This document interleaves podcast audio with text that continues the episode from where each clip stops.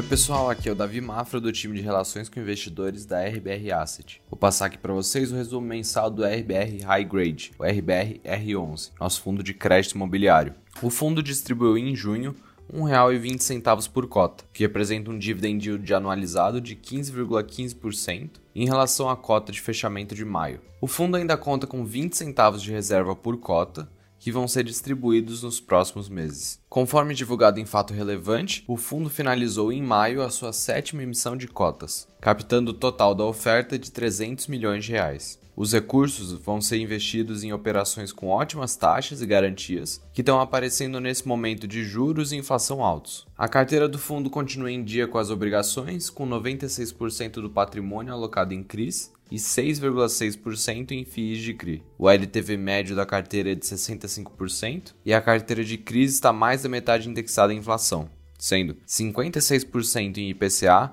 e 18% em IGPM. O restante está indexado em CDI que é 26%. O spread médio em relação ao IPCA é de 6,2% e do CDI é de 2,7%, o que coloca o fundo como um ótimo gerador de ganhos reais num cenário como o atual, de inflação e juros elevados. No portfólio de CRIs do fundo, vendemos 4,6 milhões da posição do CRI Rede Globo, com o 20 Logística, gerando um resultado de 310 mil reais, ou 3 centavos por cota. O retorno dessa operação foi equivalente a 31,41% ao ano. Tivemos também o vencimento do CRI Helbor S113 no valor de 2,5 milhões e, no mercado secundário, vendemos mais 30 milhões em CRIs para abrir espaço para novas alocações. Na estratégia de FIIs, vendemos parcialmente a posição em Canip 11, tendo resultado de 86 mil reais, ou 1 centavo por cota, e o retorno dessa operação foi de 25% ao ano. E nós investimos também 15 milhões na oferta do KNCR11.